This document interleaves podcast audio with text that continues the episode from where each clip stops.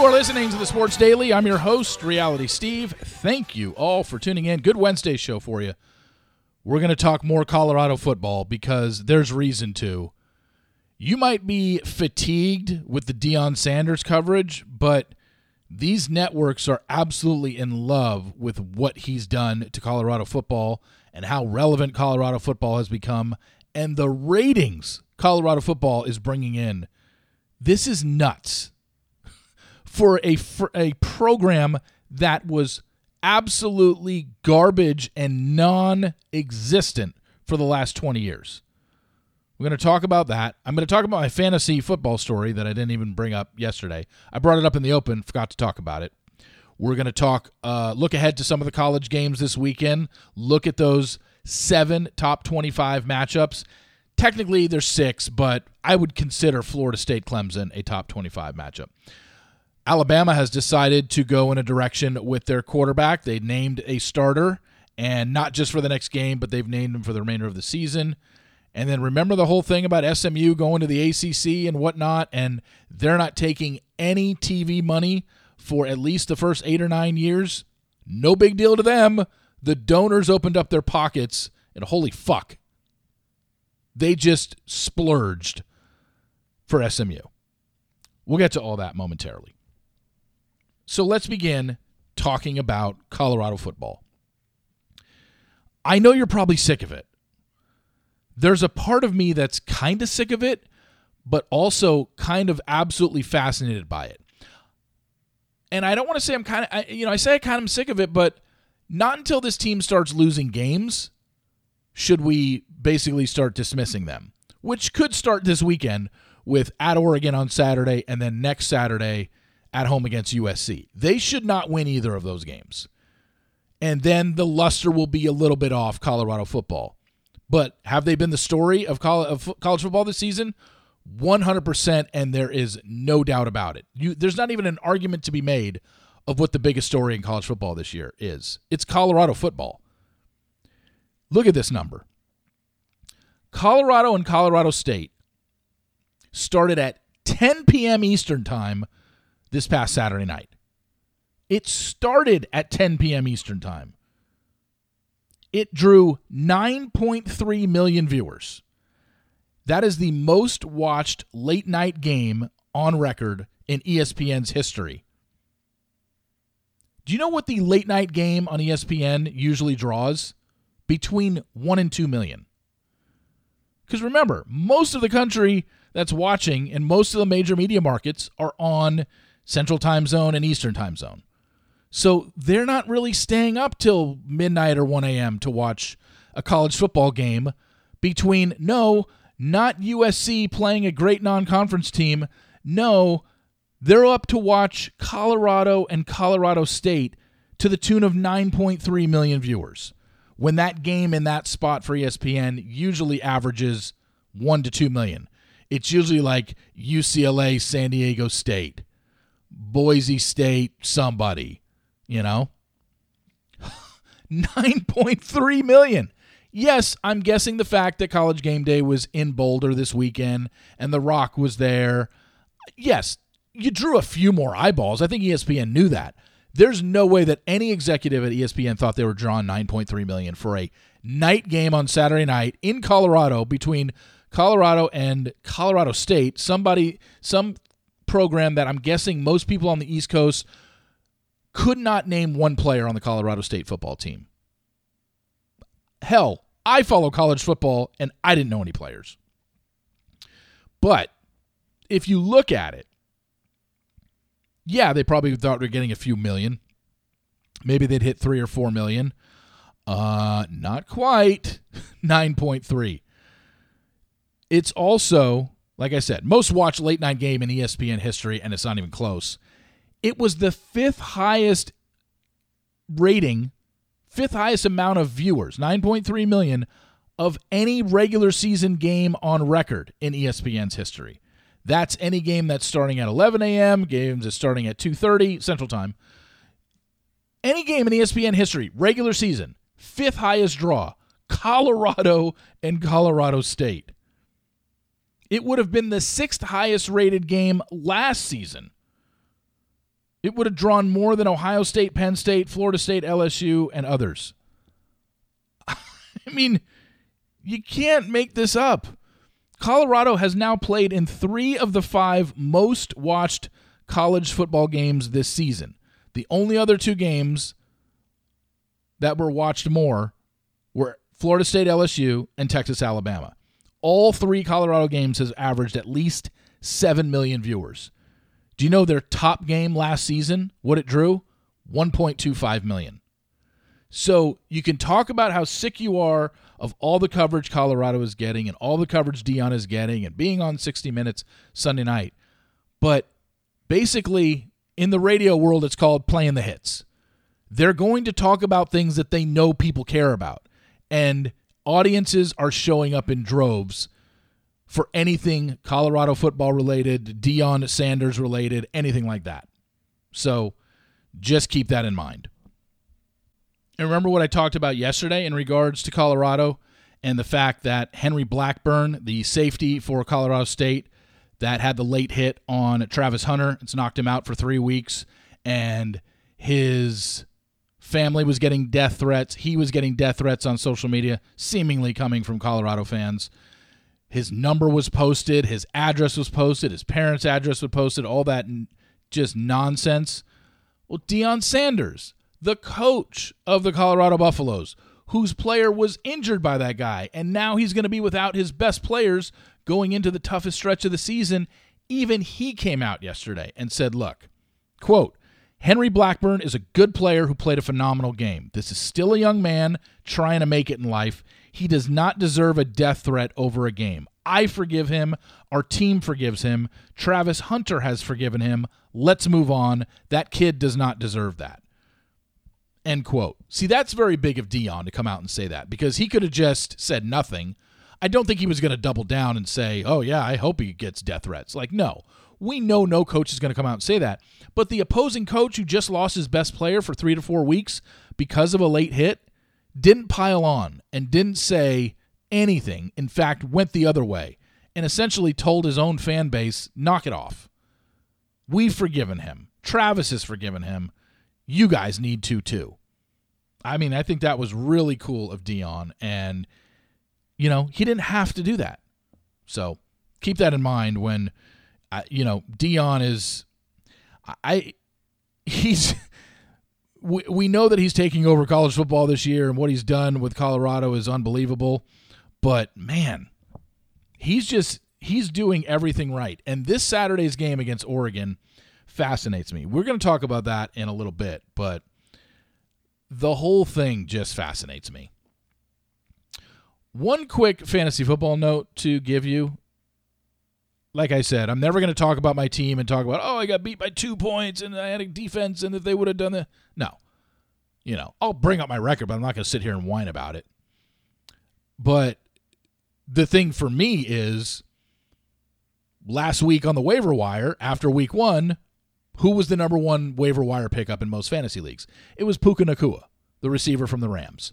So I picked him up. I ended up winning uh, the bid I think I got them for everyone's given hundred dollars of fake money, and you just put in your bid, and whoever you know, we don't even know who I I don't know who I bid against. I'm guessing other people in my league wanted Puka Nacua, but I got him, and I bid him for twenty one bucks. So, with that said, what did I do? I sat him this week because during the uh, everyone in the league is giving me shit, which they should. But during the week, I was reading oblique injury. So I didn't even know he was going to play. And then I think Thursday or Friday rolled around, and I just kind of forgot that I didn't put him in my starting lineup. And then I didn't even check to see, oh, is, is that oblique? Is it, is it going to hurt him? Is he still going to play? Oh, no, he just went out for 15 catches and, you know, whatever it was, 147 yards or something ridiculous like that. First player in NFL history to have 10 plus catches and over 100 yards in his first two NFL games. So you best believe Puka Nacua is in my starting lineup. However, I will say the good news about it all is even if I would have put him in my starting lineup, I still would have lost. I would have ended up losing by 108 and uh, 34. I would have lost by like 14 points still because the guy I played had a really good week. So Just thought I'd share that. Dumbass me didn't put Puka in my starting lineup. Ugh. All right, let's talk about the games this weekend.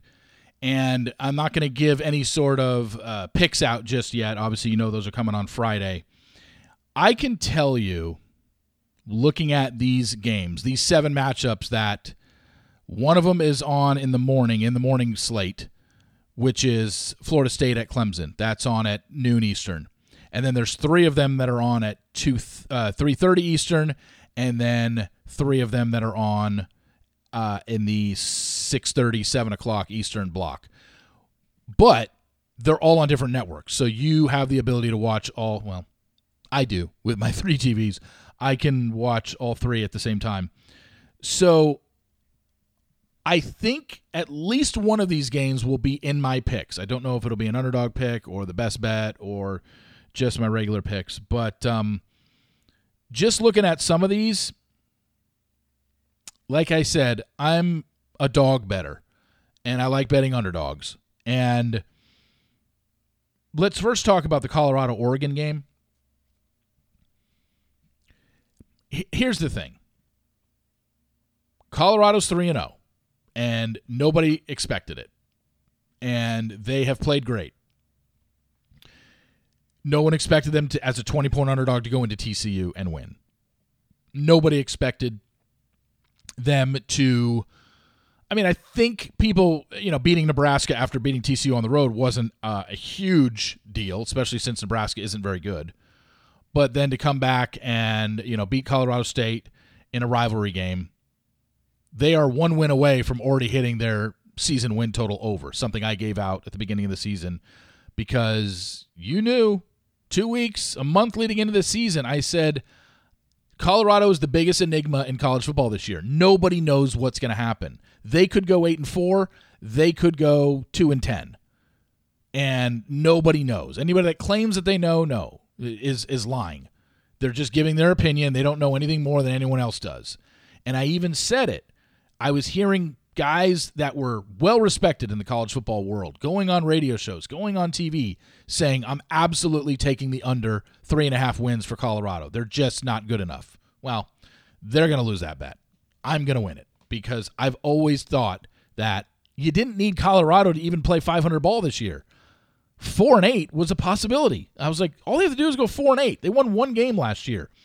Deion is going to make a difference. Now, if you were to reset their season win total, I don't know what it's at, but it's probably six or seven, if I had to guess. Anyway, the one problem with Colorado right now is their offensive line stinks. As good as Shedeur Sanders has been this year, it's been when he doesn't get hit. He's been sacked 15 times in three games. They are now going on the road and playing in Autzen Stadium, one of the loudest stadiums in all of college football, against Oregon this weekend, and Oregon is ranked 13th.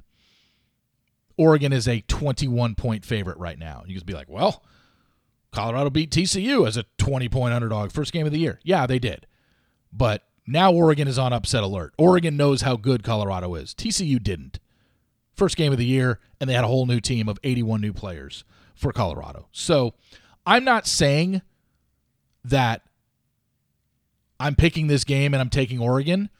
I'm just saying if you forced me to, and where I would lean, I would lean towards Oregon in this game to cover the spread. They're certainly, I do believe, they are going to beat Colorado. They're just a better team all around. But when you're dealing with a 21 point spread, something you got to look at is this. When you deal with a big spread like that, what you have to think of is towards the end of the game. And what if Oregon is up by 27 late in the game? Complete blowout, a four touchdown lead. Does the team that's getting those points have an offense that can put up a garbage touchdown in the end? And the answer for Colorado is absolutely yes. They've got a good enough offense to score. So that's why I'm probably not touching this game. I have a feeling this game will land in the 20 to 28 point range. And I just, I don't, I just, you know, we said, Steve, why don't you just use it in your teaser? Tease it down to 10 or tease it down to 11. I'm not saying I won't. I'm just saying for that game, my view on it right now is I think Oregon wins pretty easily. They're just better in the trenches. And Colorado will put up points. It might be something looking to bet just to have a fun game and just bet the over because I don't believe Colorado can stop Oregon either. Hell, they didn't stop TCU. TCU put up 42 points on them. Colorado just happened to score 45.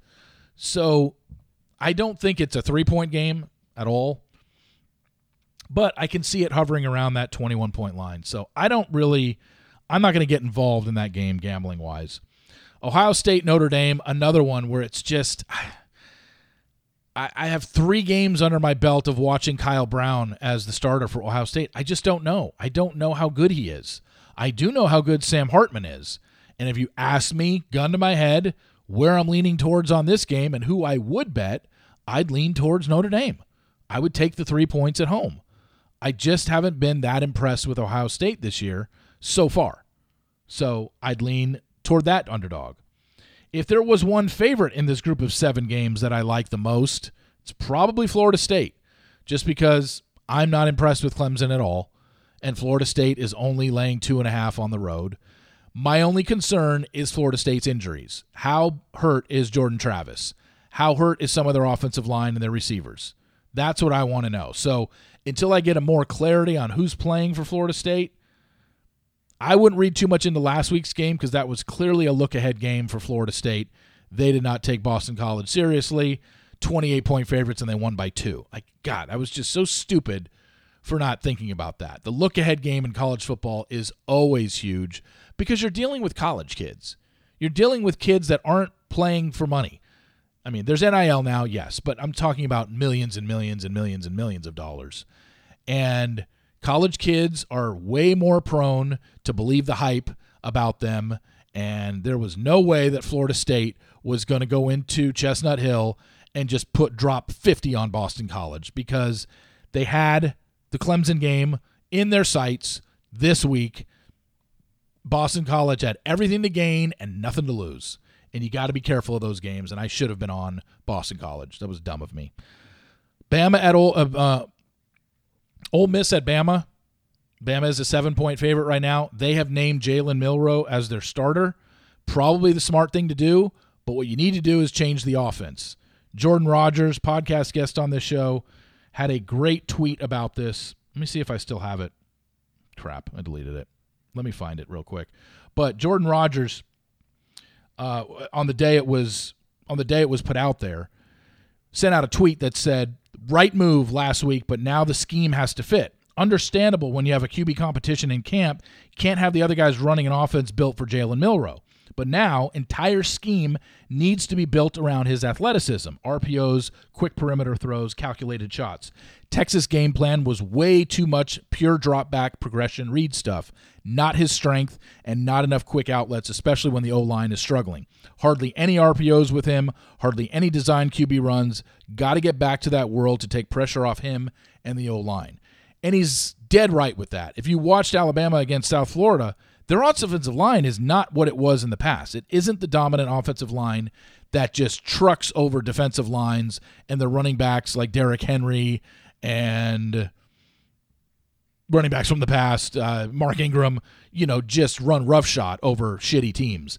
When you can't push the line against fucking South Florida, you know Alabama's offensive line is not very good this year. So they've decided to name Jalen Milroe the quarterback. Great. Do what Jordan said. I heard Greg McElroy essentially say the same thing on College Football Live yesterday on ESPN. Look, don't put Jalen Milroe as your quarterback and have him take five and seven step drops and look to read progression and look to have to read the defense. No, you put him in RP, you put him in run pass options, you throw quick outs to your receivers, get your wide receivers out in space, and you do it that way. You can't have this guy surveying the field. Make Jalen Milroe's strengths your strengths, which is get him using his legs. Short passes, short slants, run pass options. Do that. So we'll see if that actually we'll see if they do that. So with that said, I'm not a I'm just really not interested in touching this game because I have no idea what to expect from Alabama. But if you're asking me who I would take, I'd take the 7 points. I just I know what I'm getting with Ole Miss. Lane Kiffin knows everything about Alabama. Now granted, Nick Saban knows a lot about Lane Kiffin, but Ole Miss can score. And Ole Miss I, I think this is a close game. So I might even, you know, Ole Miss might be one of my picks. It might be one of my underdog picks. Can they go in there and win? It's possible. Iowa at Penn State is about as boring of a game as you'll ever get. I don't want any part of this game, watching it at least. But gambling wise, 14 and a half seems like a lot of points for Penn State to be laying for an offense that isn't great. So keep that in mind. The total of 41 and a half, I can't see Iowa State scoring more than 17. I can't see Penn State scoring more than 34. So teasing that up to 51 and a half and putting that in my three team 10 point teaser is definitely a possibility because I don't think this game is getting over 51 and a half points combined. No way. UCLA and Utah, I really like this game, but I need to know if Cam Rising is playing or not for Utah. Because I think if he is, this line's going up. It has to, because right now it's at five. I think if Cam Rising is announced to be the starter, this line is probably going to six, six and a half, seven. Then might be interested in this one. And the other top 25 game is Wazoo, Washington State at Oregon State. The two teams remaining in the Pac 10. Actually, this game is at Wazoo, so I'm reading this wrong. Oregon State is a two and a half point road favorite at Washington State. Remember, Washington State already beat Wisconsin at home as a six point underdog. Now they're playing Oregon State and they're getting points look, I like Oregon State. I, am probably staying away from this one because I just have no feel. I, I, I could see either team winning this one. This isn't like, oh, they're decidedly better here or they're decidedly better here. No, uh, this game I would probably uh, stay away from. So, just just a note on the on the seven games. Those are my thoughts right now. Some of them might make it in the picks. Some might not. And then finally, this. Remember how SMU was accepted to the ACC? And they basically just wanted to get out of the Big 12 and they want to play with the big boys. And they said, look, we won't even take any TV revenue money for the first eight or nine years that we're there. Well, the SMU boosters said, hey, don't worry about it, boys. We'll help you out. In the first seven days since that announcement, SMU boosters have raised $100 million. And they even specified that $100 million in donation in donations came from 30 people. So 30 people associated with SMU, like SMU, alumni, live in Highland Park, whatever, decided to shell out an average of 3.3 million per person just to be like, here you go, SMU. You're going to the ACC. We'll help you out. Here you go. Here's $3.3 million from 30 guys, 30 people. Man, having lived in Dallas since 2006, I've seen some of the the old money here, and you might think that's a lot that they raise. I mean, it's a lot to raise in seven days that they got $100 million in donations, but from 30 different, from, from only 30 people, that just means that they're going to be able to get more and more and more. And honestly, it's probably a drop in the bucket for some of these big oil guys out here. I just, SMU raised $100 million in seven days from 30 people. This is a f- program that hasn't been relevant in basketball or football since the death penalty in the late 80s when they had Craig James and Eric Dickerson. They just have, I mean, they've made a bowl game here and there, but they're not something. They have a 30,000 seat stadium on campus. It's not a big football factory whatsoever, but they want to be clearly because they want to go to the ACC and they're willing to not take any revenue. And they probably knew that considering they would get booster money. And boy, did they ever, the, to the tune of $100 million in seven days from 30 people. Holy crap. Anyway, thank you all for listening. I really appreciate it. Please follow me on Apple Podcasts. Also, rate and review as well. Um, you know, I pass it along to your friends. We're only two days away from the picks, Friday picks having a great year so far, basically hitting 66% in college and pro, 16 8 and 1 in college, 8 and 4 in the pros, coming off a 6 and 1 week in the pros. So, hopefully, we can keep it up. Thank you all for listening. I really appreciate it. And remember, sports will always be the greatest reality show on television.